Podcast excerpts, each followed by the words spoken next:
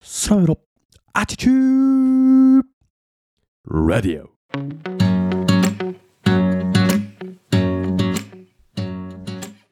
皆様おはようございます本日は2023年は5月15日の月曜日。時刻は午前5時を過ぎたところですね。改めて皆様おはようございます空豆ですこの放送は空豆こと私が日々感じたことや学んだことを自由気ままに自分勝手に自己満足にアウトプットをするなんともわがままな放送でございます。どうぞ最後までお付き合いをいただければ嬉しいです。そしてこの放送はながら劇を推奨しております。お聞きのポッドキャストの再生速度を1.2倍から1.5倍に設定をしてお聞きくださると時短にもなって効率よくお話が聞けると思うのでぜひお試しください。ということで今日もね元気に始めていきましょう。月曜日ですね。週の始まり月曜日。皆さんいかがお過ごしでしょうか？今日のねトークテーマは何にしようかなと思ってね特に決めずに録音ボタンを押したんですが何にしようかなと。一個思いついたのが期待値は低ければ低い方が自分のためなんじゃないかという話でいきましょうか。うん。皆さん期待値って高いですか？低いですか？まあちょっと難しい質問かなと思うんですけど結論から言うとこの期待値っていうのは低い方が何かと自分にとってプラスに生じるんじゃないかなというのが今日の結論です。期待値まあ俗に言うハードルという言葉でも言い換えれるかもしれません。が何か物事であったりなんだろうな。何においても何かこう期待っていうのを持っていろいろ接したり考えたりしていると思うんですね。で私自身がなるべく意識していることっていうのは幸せを感じるハードル期待値っていうのを可能な限り下げた方がいいと思っています。こう聞くとなんか少し寂しいような表現に聞こえるかもしれませんが全然そんなことなくて幸せを感じるためのハードルって高いと結構自分って不幸なんじゃないかなって思ってしまうことが多いと思うんですよ。例えばなんだろうな。自分のうん誕生日とかは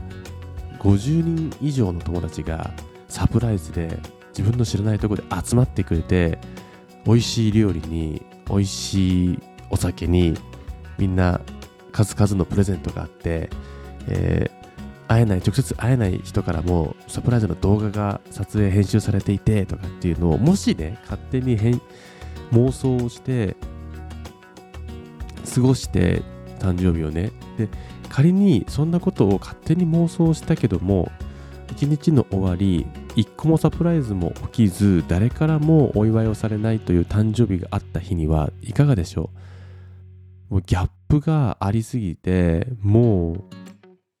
悲しいどころかねもう辛すぎるみたいなギャップが生じるじゃないですか。これはもう極端な例なんですけど仮にねここを幸せのハードルというのをめちゃくちゃ低くして今日一日、まあ、誕生日という自分にとっては特別な一日になるかもしれないけれども今日も天気がいい。そして一日何事もなく一日終えれたらそれだけで幸せじゃないかと。3食朝昼晩温かいご飯自分が食べたいご飯を食べれて最後お風呂に入って暖かいお布団で眠れることが最高の幸せじゃないかというぐらいのね、えー気持ちハードルを自分で設定していたとすればいかがでしょう？必ずそれはなんか後者の方が幸せを感じる要素というのかな。は多くなるだろうし実際に感じれることの確率は上がりますよね。うん、でもしそれ以上のことが起こった時には自分の期待値をはるかに上回ることになるのでその喜びが2乗3乗にもなるんじゃないかなと思ってるんですね。もし先ほどまあそれだけでも十分じゃないかって僕は思えるんですけども一日何事もなく美味しいご飯を食べれてあったかいお風呂に入って夜お布団で眠れるっていうことが自分にとって最高の幸せ最高の誕生日なんだという自身のねハードルを設定していたとしてですよ。そこにえ不意に友人からおめでとうという一言やえー一緒にご飯を食べに行こうよもしくはお付き合いしている彼女さんだったり恋人えー、結婚相手であればね、まあ、奥さん奥さんがいてだとか、お子さんがいてとかね、そういった、え、パパありがとう、おめでとうっていう似顔絵を描いてくれただとか、まあ、いろいろあるじゃないですか。それはもう付加価値というか、もうボーナスにしかならないんじゃないかなと。なので、基本的にそこの喜びだとか幸せに対するハードルっていうのを極力低く設定するのは自分がハッピーに生きるための結構チート級の裏技なんじゃないかなと思っています。とはいえね人間って欲にまみれた強欲な生き物なのであんなことがあるんじゃないかこんなことがあるんじゃないかとか勝手に妄想するんですよ。しかもねそれ一人で自分勝手に、まあ、まるでこのアッチチーレディオのようなですね強欲な考えを持ってるわけですよ。自分勝手な。でなんかねやっぱそれも気づくこと。だと思うんですね。私自身も勝手にやっぱり期待値を上げちゃうんですよね。例えば、なんだろうな、何がいい例が思いつか思いつけばいいんだけど、まあ、ご飯とかはいいかもしれませんね。美味しいと言われるご飯屋さん、ね、今って、まあ、SNS だったり、いろいろ調べたらいろんな情報が湧き出てくるじゃないですか。で、口コミを見たりすると美味しいだとか、ここのはマジでうまいみたいな。書いてあるから、やっぱ期待値が上がっていく。で、実際に食べてみると、まあ、美味しいけど、まあ、みんなが言うほど、そんなすごい美味しいわけじゃないよねってこと多くないですか？僕結構あるんですよ。変にね、